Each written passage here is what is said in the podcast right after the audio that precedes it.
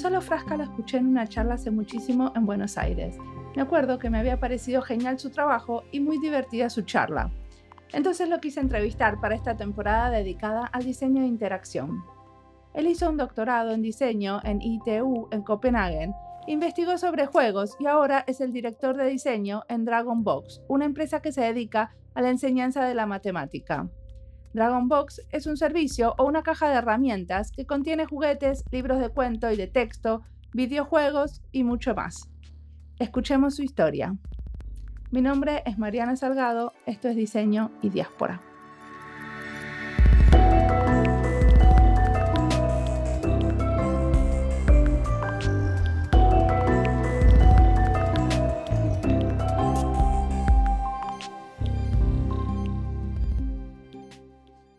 Llamo Gonzalo Frasca, soy director de diseño de Dragon Box, que es una empresa noruega. Nos gusta llamarnos un estudio pedagógico. Hacemos muchas cosas para aprender. Cosas que supuestamente son difíciles, pero en realidad cuando se explican bien no suelen ser. También soy catedrático de juegos, de videojuegos de, la Universidad Orts en Uruguay. y hago bastantes cosas, este, pero esas son las dos principales. ¿Y qué estudiaste? empiezo por el Jardín de Infantes, la escuelita Montessori. Este, y desde ahí hice muchas cosas, pero sobre los estudios creo, creo que el momento de inflexión fue cuando tuve que optar había hecho los últimos dos años de, secundaria de liceo, había hecho ingeniería y terminé eligiendo ciencias de la comunicación. Y varios de mis compañeros me dijeron, pero Gonzalo, vos sos inteligente, esas son carreras para gente fracasada. Eso fue lo que me dijeron a los 17 años. Este, por suerte no les di mucha bolilla y, y acepté mi vida de fracasado. Pero incluso antes de eso, yo fui al, al liceo francés que, que, fundó mi abuelo materno, un profesor francés este, fue el primer director del Liceo Francés de Montevideo y, bueno, estuve becado toda la vida ahí. Yo, mi intención era humanidades, literatura, por un lado, en, la parte de francés, en el bachillerato uruguayo, pero mi profesor de literatura, a pesar de que yo era muy bueno, este, muy bueno en, la clase, me convenció de que hiciera ingeniería porque hacer lo que quisiera. Y eso le hice caso, pero ahí aprendí que los adultos se equivocan. Tenía que haber hecho las dos cosas. Pero bueno, después tuve tiempo de, de corregirlo. Y bueno, después estudié ciencia de la comunicación, hice una maestría en información y tecnología, gané una beca también para Georgia Tech, el Instituto Tecnológico de Georgia en Atlanta. Tuve directora a Jared Murray, que es de las mejores maestras que tuve en mi vida. cuando el maestro es bueno, lo tuviste, pero si es muy bueno, lo seguís teniendo. Y después hice un doctorado, un PhD en ITU, en Copenhague, un doctorado en videojuegos, hice mi tesis de doctorado sobre retórica del juego, cómo explicar, mostrar, entender las cosas a través del juego. Y esos son los estudios formales de los que tengo papeles este, y están disponibles para todos los que quieran ver, porque para los que estén escuchando que no sean de Uruguay, es un te problema en Uruguay. La gente inventa sus, sus sus títulos. Decime una cosa, una cosa que yo estuve leyendo es que te consideran como ludólogo. ¿Qué quiere decir eso? Eh, sí, la palabra medio que la inventé yo, ya existía de antes, pero bueno, las cosas se vuelven a inventar. Cuando se empezó a estudiar académicamente, formalmente los, los videojuegos, había todo un tema también de, nacimiento de una disciplina. Para mí es como una vida pasada, pero no por eso deja de ser parte de la mía. Y bueno, que fui partícipe y testigo de, realmente del nacimiento del estudio de videojuegos como, como disciplina académica. Y en aquel momento había, bueno, siempre está sacando un espacio de poder a alguien, ¿no? Entonces, mucha gente que no tenía mucha idea sobre, sobre juego pretendía estudiarlo básicamente con, herramientas que venían de, la narrativa tradicional, de estudios literarios, y yo y otra gente argumentábamos que, que hacía falta herramientas nuevas. Y bueno, de ahí vino la, ludología como, como set de herramientas complementarias a, los estudios narrativos este, que existen desde Aristóteles, pero bueno, que tuvieron un desarrollo grande, sobre todo en este, la escuela postestructuralista francesa. ¿Y qué quiere decir esta herramienta nueva? O sea, ¿qué es lo que traía esta herramienta que no estaba antes? Y bueno, entender los juegos no solo como, no solo a nivel semiótico, sino también a nivel mecánico, a nivel legislativo, o sea, la parte más formal de reglas, de, y bueno, que eso se complementa, se complementa también con, con el rol del jugador y el rol social alrededor del juego, ¿no? El juego en sí como objeto solo, si bien se puede estudiar y aprender bastante, es solamente una parte de la ecuación, ¿no? Entonces, no sé cómo se dice en, castellano, pero los dolores de crecimiento, de pegar el estirón de, esta disciplina, que por suerte está ahora mucho más sólida y, grande, y también por suerte yo la he dejado bastante de lado, ahora me dedico a cosas mucho más interesantes. A ser diseñador, ahora diseñas juegos. Sí, a diseñar. Eh, para mí el, trabajo del trabajo teórico, académico, o sea, reflexivo y de diseño siempre van de la mano. No, no, no consigo uno con la otra. O sea, este, un trabajo solo de análisis sin, sin enchatrarse las manos, sin ensuciarse las manos. Y no lo digo desde el punto de vista romántico, sino que se piensa con, haciendo también, ¿no? Se piensa con las manos y, y bueno, para mí son es parte de una, de una misma dinámica. Siempre fui muy desconfiado de las estructuras académicas este, demasiado intelectuales. Y bueno, el trabajo que estamos haciendo en juego, este, narrativa también, bueno, más parte de mi trabajo este, es escribir bastante, este, ficción, entre otras cosas. Parte de ese trabajo es también investigación, ¿no? Todo lo que estamos haciendo en educación, parte de, de, investigación de pedagogía y de trabajo de campo, sí, de mucha intuición también, pero, pero bueno, el rol de la intuición en la investigación es, es crucial, ¿no? Siempre, bueno, después el análisis y los números y todo eso, siempre lo veo como algo posteriori y a veces como una defensa de, gente sin imaginación. No digo que, que, no sirva, al contrario, este, pero muchas veces la academia también desconfía, ¿no? De, la intuición y esos suelen ser los, los malos académicos. Bueno, pero para entender también hacia dónde vas, siempre es un poco de intuición, ¿no? Con la, con la investigación igual que con el diseño. Es, un área muy inestable y genera muchas inseguridades y habría mucha más innovación y mucha más experimentación si, bueno, sí, si una de las cosas que, aprendiéramos desde chicos justamente es a, sentirnos cómodos chapoteando en, toda esa ambigüedad. Sí. Decime una cosa, em, bueno, de este Dragon Box una cosa que me pareció increíble es que encontré un montón de material en finlandés, porque en las escuelas en Finlandia acá lo están usando, o sea, como hubo un, equipo de eh, maestros finlandeses que lo adoptaron y terminaron haciendo libros y muchísimo material. ¿Eso es así en varios países o, o cómo es? Bueno, básicamente nosotros empezamos en Noruega, yo, yo me uní al equipo de Dragon Box hace cuatro años y al mes nació mi hija y a los tres meses arrancamos con este proyecto. Así que fue, han sido este, años muy intensos. Eh, y, empezamos los pilotos en Noruega y en Francia. En Noruega, de mil niños, en Francia muchos menos. Siempre son juegos para enseñar matemática. Bueno, no son juegos. Eh, eso, es, eso es lo interesante. Es una caja de herramientas con distintas herramientas pedagógicas que incluyen juegos digitales y la gente asume que los videojuegos curan todo, la calvicie y todo lo demás. O sea, hay un componente de videojuegos que capaz que es un 20%, un 30%, pero también hay libros de texto, varios, libros de cuentos, varios, hay juguetes, hay, hay juegos dominó, o sea, hay, hay manipulativos físicos, regletas, o sea, hay varios objetos también, lo que decía hoy, de, pensar con las manos, con el cuerpo, ¿no? Esa cosa de pensar, este, es imposible no pensar con el cuerpo, ¿no? Yo, no puedo dar clase, conferencias, reflexionar sin, sin caminar, por ejemplo. Es algo que me parece absolutamente contra natura. Y lo interesante es que llegamos a Finlandia, fueron los 10 años del Plan Saibal, que en, Uruguay, bueno, es el, proyecto de One Laptop per Child, el, el Estado uruguayo le da conectividad a las escuelas, pero también un notebook o una tableta a cada niño y niña este, escolar.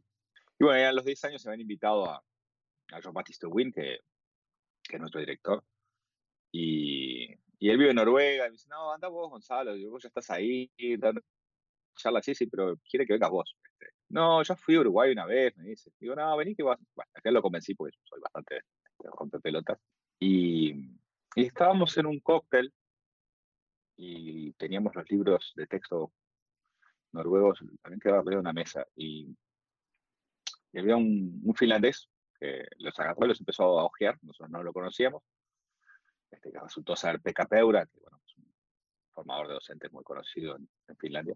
Y los miró un largo rato, ¿no? Este, y después viene con esa, verborragia típica de, Finlandia, ¿no? Dijo tres palabras. Este, y nos dice, ¿ustedes hicieron esto? Sí, me dijimos.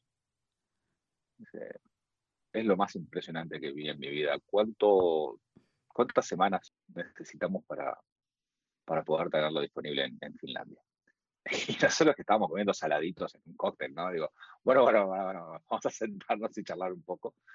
Eh, y, bueno, eh, entonces abrimos un, un, este, un estudio allá y bueno, contratamos maestros, bueno, Peca se, encargó de dirigir todo eso y básicamente, bueno, empezaron a traducir lo que ya habíamos hecho, a, adaptarlo también a Finlandia, a cambiar varias cosas.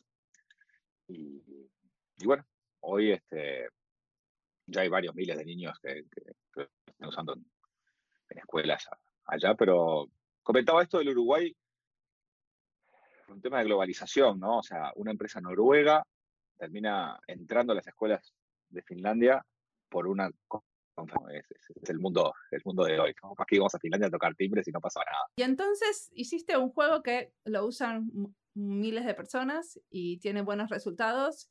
¿Y qué es lo próximo que quieren hacer? Voy, voy, a desarmar esa, esa pregunta o, esas afirmaciones primero. Perdón, no era un juego, era un, juego. Sí, era un sistema con. Perdón. No, pero, pero no, no, no, o sea, no, no, no, te preocupes por corregir, no, no, nada, no hay nada que disculpar. Es, es, es interesante porque todo el mundo quiere que sea un juego. Hoy justo escribí sobre eso en Facebook. Tenemos una tendencia mesiánica, todos, ¿eh? a, pensar que va a venir la tecnología única, mágica, que va a solucionar todo. Y, esto no es un juego, esto es un montón de herramientas, como son, por ejemplo, para jugar al fútbol, los zapatos de fútbol, la pelota, el, este, pero solo con eso no, no ganás mundiales.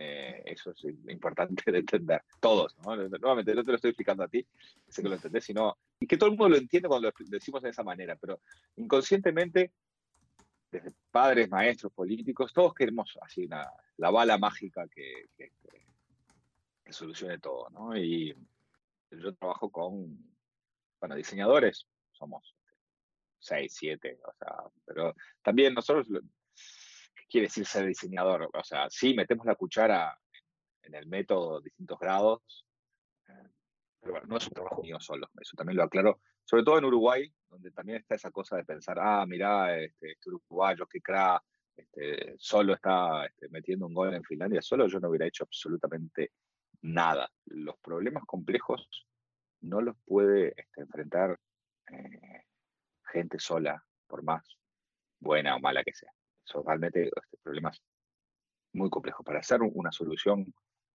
eh, educativa que, funcione, y después habría que definir qué quiere decir que funcione, hay que tener en cuenta las necesidades de los administradores, los políticos, los padres, los maestros y, como se dice en inglés, last but not least, ¿no?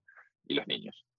Entonces, es realmente súper complejo y hay un montón de partes móviles, de ingredientes en esa ecuación. y la gracia es cómo hacer malabarismo con todo eso. Bueno, ahora, ahora voy a la pregunta que, es lo que viene después. Esto ya es trabajo para varias vidas. Recién estamos, ayer entraron, nos, llegaron los PDFs de, los libros de texto de tercer año de escuela, ya estamos trabajando en, cuarto año de escuela, o sea que ya nos estamos acercando a, los seis grados para cubrir todo el programa de matemáticas de, escuela.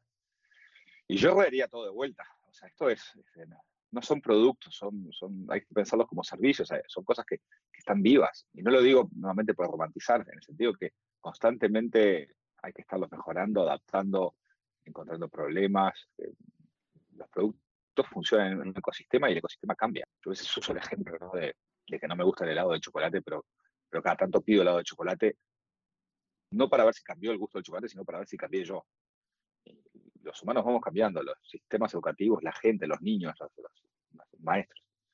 Eh, es una tarea titánica. O sea que con esto yo creo que por lo menos para 20 años más de trabajo este, tenemos. ¿Y cómo es el equipo? O sea, me dijiste que eran seis o siete, pero ¿cómo se forma? No, seis o siete como diseñadores este, formales, quizás menos, pero ahora somos unos 25. El, ¿Cómo se forma es una cosa interesante porque si bien es una empresa noruega, todos los directores son franceses. Eh, el equipo de desarrollo está en París, a una cuadra de la Catedral de, Notre Dame. y la mayoría hemos llegado por un tema de medio darwinístico, ¿no? Em, hemos llegado, escribe a, Dragon Box diciendo, ah, lo que están haciendo ustedes es increíble, tratemos de hacer algo, y bueno, fue mi caso también, ¿no?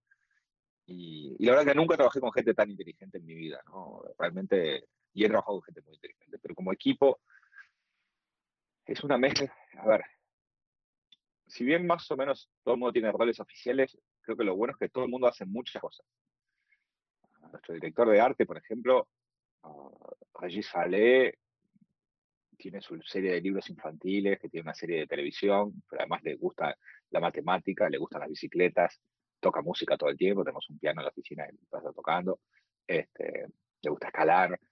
Para darte un perfil, eh, estamos hablando de mega geeks, ¿no? Es una especie como, realmente, o sea, el, el geekómetro, cuando entras a Dragon Box se te rompe este, en, mil pedazos los fundadores de la empresa, bueno, John Baptiste Twin, que es, ingeniero, es un diseñador increíble, increíble, o sea, este, llegó al diseño este, de videojuegos, no desde el videojuego, sino desde afuera, eh, lo cual es como doblemente más difícil.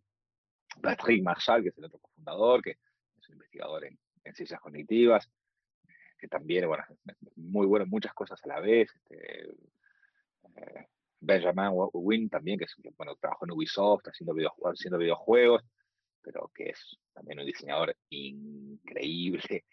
Em, creo que tenemos, somos 25 personas, creo que hay un, 20% que tenemos doctorados, que además somos investigadores, tenemos, otro 20% son, son maestros, uh, para el otro 20% son desarrolladores, ingenieros, varios de los ingenieros también tienen estudios de investigación, todo el mundo hace un poco de todo, eso es lo, lo bueno y también lo desafiante, ¿no? Porque cuando todo el mundo es muy inteligente y muy bueno en lo que hace, las discusiones son, son largas, pero, bueno, realmente, o sea, no, yo sé que, que, que, es un, un, tropo, así, un, estereotipo del capitalismo hablar que, de qué fantásticos son los equipos de trabajo, pero, en este caso realmente, todo el mundo, mira, eh, todo el mundo que está ahí podría estar haciendo muchísimas otras cosas que le gustara y por infinitamente más dinero. ¿Y cuál es el secreto? ¿Cuál es el secreto de reclutar? ¿Cuál es el secreto para reclutar un equipo tan bueno?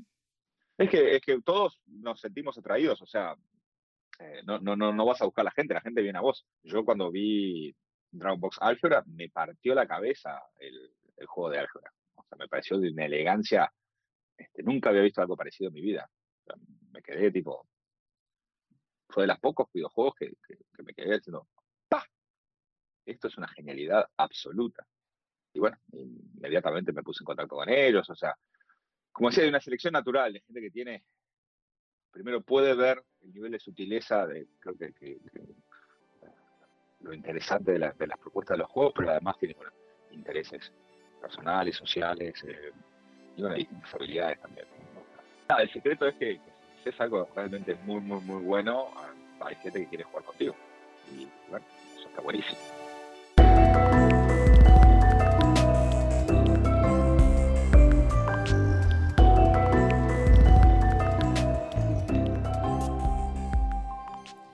Las cosas que cuenta Gonzalo es que está muy contento con su equipo. Lo valora mucho por la diversidad y la profesionalidad.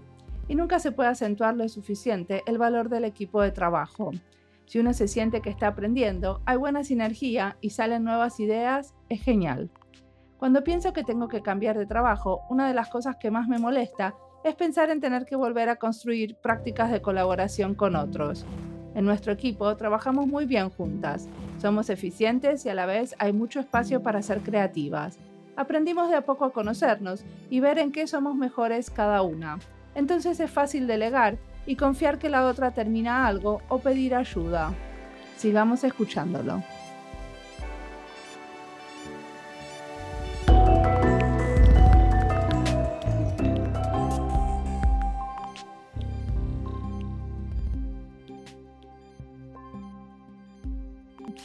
Aparte, aparte de esto que está buenísimo, también antes hiciste un juego eh, que fue muy reconocido como un juego político, ¿no? Después del ataque de las torres el 11 de septiembre. ¿Querés contarnos de eso?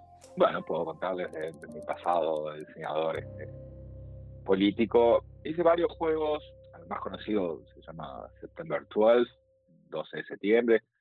Bueno, yo también soy diseñador, pero bueno, un equipo seis personas trabajó en ese, en ese proyecto y, y es raro, es un, es un juego que hicimos hace ya más de 15 años, ¿no? Y, y, sigue, sigue, tomó vida propia, ¿no? Ahora acabo de llegar de Sudáfrica, donde había una exposición y bueno, y estaba, estaba otro de esos juegos. Y era muy raro estar ahí.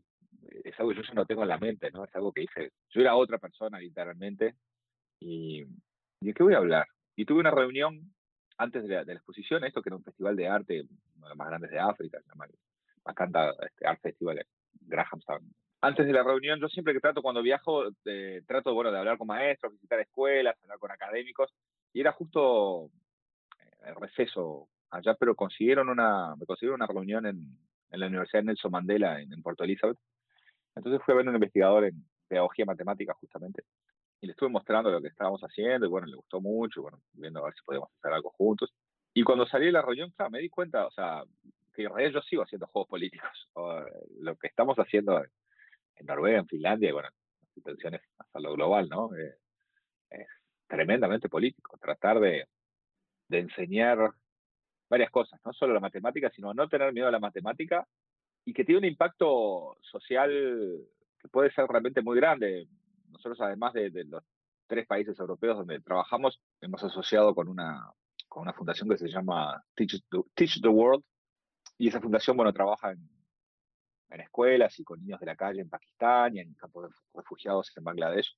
Y hace un, el mes pasado hablaba con, su directora pedagógica con la que había estado justamente en, en nuestros campos de refugiados y se encuentra con una madre y la madre dice, ah, tú sos de Dragon Box y dice, bueno, sí, más o menos.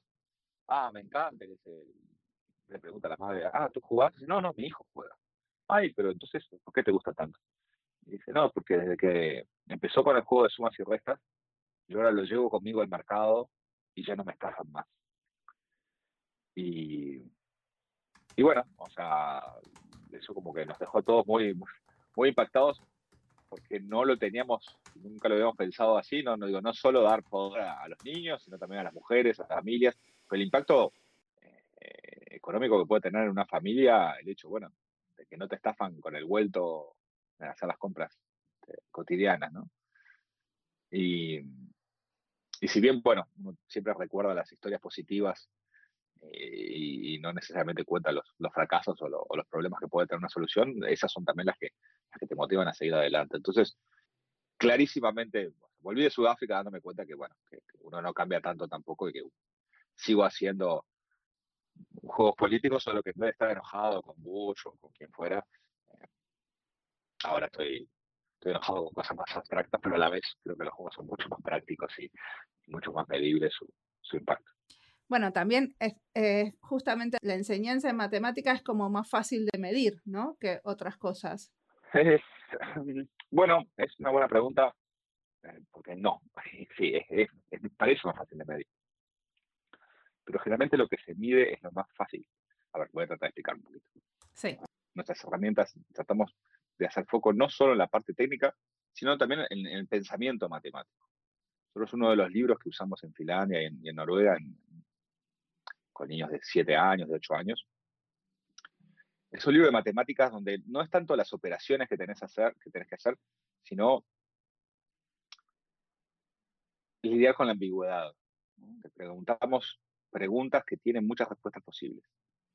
Pues las matemáticas son un sistema operativo para entender el mundo, no son solo herramientas para resolver problemas. Herramientas para resolver problemas concretos de una sola respuesta, eso las máquinas cada vez lo hacen mejor. Eso no es lo medible y eso es lo que suele medir la escuela. Pero me atrevo a decir que si bien no deja de ser importante, no es lo más importante. Lo más importante es usar la matemática para, ¿por qué? ¿Cuáles son? Discernir información relevante, generar hipótesis.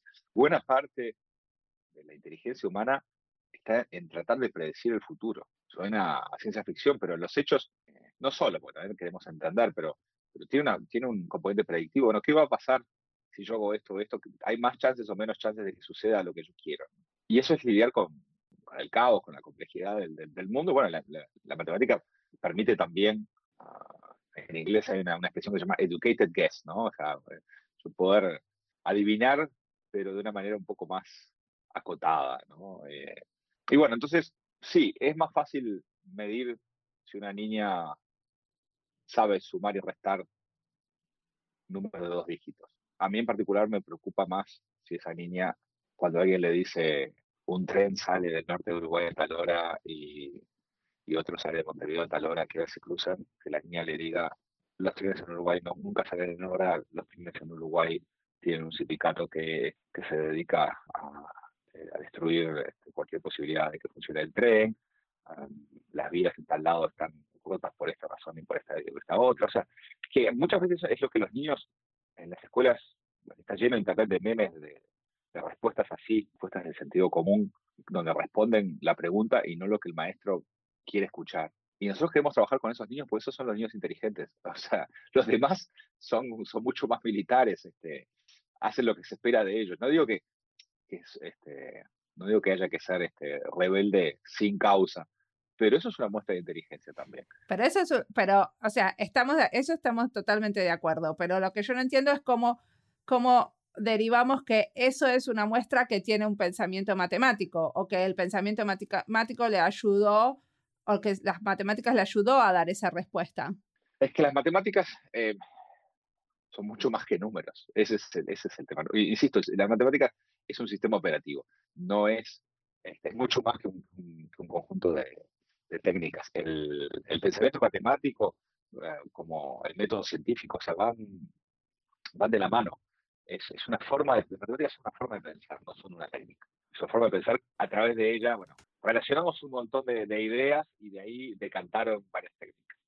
Pero esto que suena muy académico, muy abstracto, mira, eh, la analogía es con, con, con el aprendizaje de la lengua. La lengua no es ortografía y gramática. La lengua es comunicación y emoción. La hemos bastardeado en las cosas que podemos medir. ¿Qué son las cosas que podemos medir? Las faltas de ortografía. ¿Qué son las cosas que podemos medir? Los errores gramaticales. Pero el idioma no es cerca solo eso. Esas son cosas importantes. El idioma es cómo hago para entender al otro, cómo hago para empatizar, cómo hago para comunicar, cómo hacemos para negociar y no matarnos entre nosotros.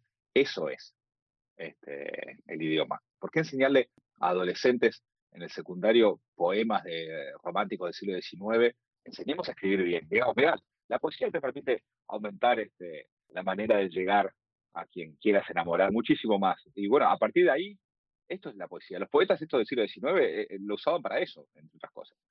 Entonces, estamos poniendo la carreta delante de los bueyes. Ahora mirá lo que hacía Rambo con esto, mirá lo que hacía tal poeta con esto otro. Este, pero no al revés. Pues si no es un embole. O sea, es un embole, no entendemos nada. Y, y, hay, mucho de, Los adultos somos muy hipócritas. Por un lado, reverenciamos esos autores clásicos, pero esos autores clásicos estaban haciendo otras cosas. O sea, la matemática es mucho más que la aritmética, y que las funciones y la resolución de problemas, de la misma manera que, que, la lengua, y la literatura y la, este, es comunicación y no es ortografía y gramática. La analogía está buenísima y la entendí. Ahora, lo que yo me pregunto entonces es cómo haces para evaluar que, la, que el estudiante o la persona que está usando este sistema de Dragon Box entendió la matemática como un sistema operativo que le está ayudando a resolver otras cosas de la vida cotidiana, que no necesariamente se limitan. Es una buena pregunta. Ahí entramos en, en, en, en el campo minado de la evaluación. Y el tema es ¿para quién estamos evaluando? Si vos lo que querés es que un burócrata de un ministerio se quede tranquilo, y ahí vas a tener que medir cosas que los burócratas de los ministerios entiendan, que no, no generalmente eh, no suele ser lo que los niños necesitan. Eso no me interesa. No estoy en un, haciendo un argumento anti-Estado. Bueno, no, no, pero a ver, si vos querés un sistema educativo de buena calidad este, y, gratuito y, público, necesitas burócratas también. Entonces, te voy, a contestar en, dos partes la, la pregunta que, insisto, es, muy pertinente. Primero, ¿qué hacemos nosotros para evaluar en la escuela con Box, que, bueno, que hacemos matemáticas, ¿no? Por lo menos nuestro método sugiere, intenta que no, evaluamos a ningún alumno hasta que estemos seguros que sabe qué es esto. ¿Qué, qué es esto? No le ponemos un escrito, una prueba al alumno hasta que lo vimos resolver en la tablet y después en papel 300 ejercicios. Porque ¿cuál es el punto de evaluar a alguien en algo que no sabe. Lo único que puede lograr con eso es frustrarlo y hacerlo sentir horrible. Pero ¿qué pasa? Históricamente, como hay un tema industrial de que tenemos que, evaluar a todo el mundo junto al mismo tiempo, y bueno, hay gente que llegó al, escrito sin saber y los evaluamos igual. Nosotros tratamos justamente de que los niños, en la medida de lo posible, y se dice más fácil de, lo que se puede hacer, pero que cada uno vaya a su propio ritmo y si a, ti te tengo que evaluar eh, hoy y a, otro niño la semana que viene y otro lo evalúe la semana pasada, todo bien. El maestro intuye, se da cuenta cuando un niño ya más o menos sabe. La, evaluación es para quedarme tranquilo de que efectivamente sabía. Eso no se hace normalmente, por lo menos en, este, en la escuela tradicional, y creo que es una cosa fundamental. Y después, ¿cómo sé realmente que alguien aprendió algo? Eh, ¿Entendió figuras de estilo este, literarias? Y bueno, y consiguió tres citas en, este, una red social eh, o te voy a decir lo que hace un profesor de literatura eh, canadiense. En vez de hacer que sus alumnos de, literatura latinoamericana ah, escribieran este, escritos sobre autores que, nada, iban también en el cajón del profesor, les dijo, aquí van a salvar la materia si logran en la página de Wikipedia de tales novelas o de tales autores aportar por lo menos dos frases. Y todo el mundo dijo, fue a Wikipedia, abrió este, la página, no sé, y esto pasa más en la Wikipedia en inglés que, en la castellana, porque es más masa crítica, a los dos segundos los editores habían sacado eso. Y los alumnos se dieron cuenta primero que era bastante más complicado de lo que parecía, tuvieron que entender cómo funcionaba todo el sistema de ediciones de Wikipedia, tuvieron que entender realmente cómo evaluaban los editores si algo era relevante o no, y bueno, se rompieron la cabeza para, para lograr aportar, y al final del curso lo glorioso no es solo que salvaron la nota, sino que lo glorioso es que contribuyeron, igual, o sea, hicieron un aporte este, real y concreto. Si yo te, te pregunto, ¿cuál de los dos entendió literatura latinoamericana? ¿El de Wikipedia o el que entregó un, este, ensayo? Hay argumentos a favor y en contra de los dos. ¿ah? Y no digo que capaz que esa persona que hizo Wikipedia aprendió un montón de cosas, pero literatura no tanto, pero yo las fichas las pongo en el segundo. Si yo me paro frente a un montón de alumnos y les doy un montón de datos y después se los memorizan y el día del escrito lo saben, eso tampoco quiere decir que al otro día lo vayan. Ya sabemos que, al otro día, a los dos días ya se lo olvidaron. Entonces, hay muchas trampas al solitario. Yo puedo hacer toda una hipótesis sobre cómo me puede quedar algo a la hora de cocinar. Ahora, después, cuando vuelvo, cocino y lo pruebo, bueno, ahí ciertamente aprendí a hacerlo. Y decime una cosa, ¿qué te inspira en este momento? ¿Qué cosas estás leyendo? ¿Qué tenés ganas de compartir? ¿Qué estás haciendo, mirando? Estoy leyendo. No necesariamente de diseño, puede ser de lo que eh, quieras. No, no, no, no, no, solo no. no. Mira, eh, estuve leyendo ahora un, libro sobre, sobre la Asociación de Fútbol de los Presos Políticos de la isla de Robben, que era donde estaba Mandela. ¿no? Decía, fui a Sudáfrica por primera vez, entonces encontré ahí muchas, muchos paralelismos entre el Uruguay de los 70, que, es de la dictadura, que fue en el que yo me crié, y bueno, eh, y, el juego, ¿no? No tanto por el fútbol en sí, sino como este, un montón de políticos de, facciones distintas y que se odiaban entre ellos por temas políticos, eh, al organizar una asociación de fútbol aprendieron a negociar y aprendieron a... Y, cómo eso jugó un rol fundamental después en, la caída de la apartheid. Eh, estoy leyendo eso, Estoy mirando una serie muy mala de narcos. Eh, estoy tratando de entender por qué hace cinco años todas las series de televisión eran de zombies y ahora son todas de narcos. Hoy justo venía pensando en eso. Mi hipótesis es, un poco marxista.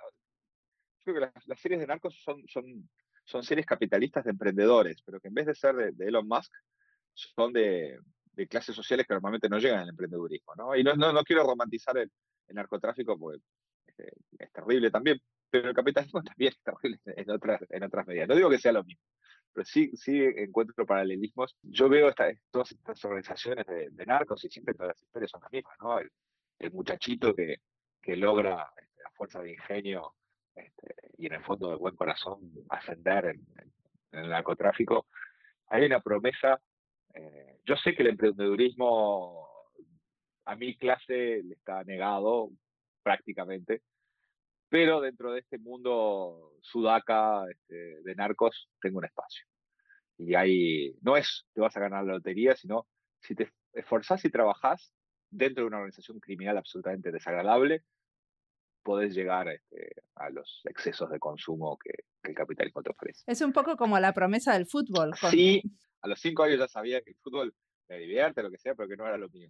El narcotráfico, eh, uno quiere creer que, puede ser más malo que el malo, después entras a, este, ahí te comen dos panes igual, pero bueno, eh, es verdad, pero creo que, funciona mejor porque en el papel, en teoría, todos somos buenos narcos y, estoy seguro que no, que no es el caso. ok. Bueno, te agradezco muchísimo la entrevista. No, por favor. Este, bueno, ha sido un placer. Un placer. No sé quiénes son tus escuchas, pero les mando, les mando saludos. Buenísimo.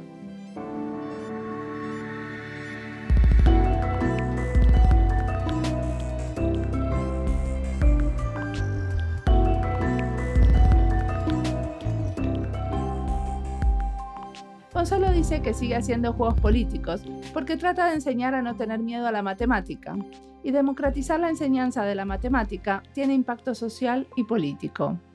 Hasta chicos de los campos de refugiados usan Dragon Box, y para mí, que diseño con refugiados, no puedo más que admirar ese trabajo. También me interesó cuando propone que no hay que enseñar la matemática como una materia técnica, sino como un sistema de entender el mundo que puede ayudar a discernir, generar información relevante, generar hipótesis y hasta predecir el futuro. No estoy segura que entiendo cómo pasa todo eso, pero de lo que sí estoy segura es que me dan muchas ganas de abrir la caja de herramientas que ellos diseñaron y explorar un poco de qué se trata. Hubo otros episodios de Diseño y Diáspora donde entrevisté a diseñadores trabajando en temas relacionados a la educación. Por ejemplo, en el episodio 1, Tania Rodríguez habla sobre enseñanza de idiomas. En el episodio 10, Eva Dural nos contaba sobre cómo podemos aprender a aprender y en el episodio 13, Dorothy Sablat contaba sobre educación alternativa. Así que si les interesa la contribución del diseño en la educación, tienen para entretenerse. Como siempre, la música del podcast es de Antonio Zimmerman, la producción del podcast es de Andy Fechi. La edición de sonido de este episodio es de Julián Pereira. Este podcast está publicado con licencias de Creative Commons con Attributions. Esto fue Diseño y Diáspora. Pueden seguirnos en nuestra cuenta de Twitter, arroba diseño y diáspora, y no olviden recomendarnos. Nos escuchamos en la próxima.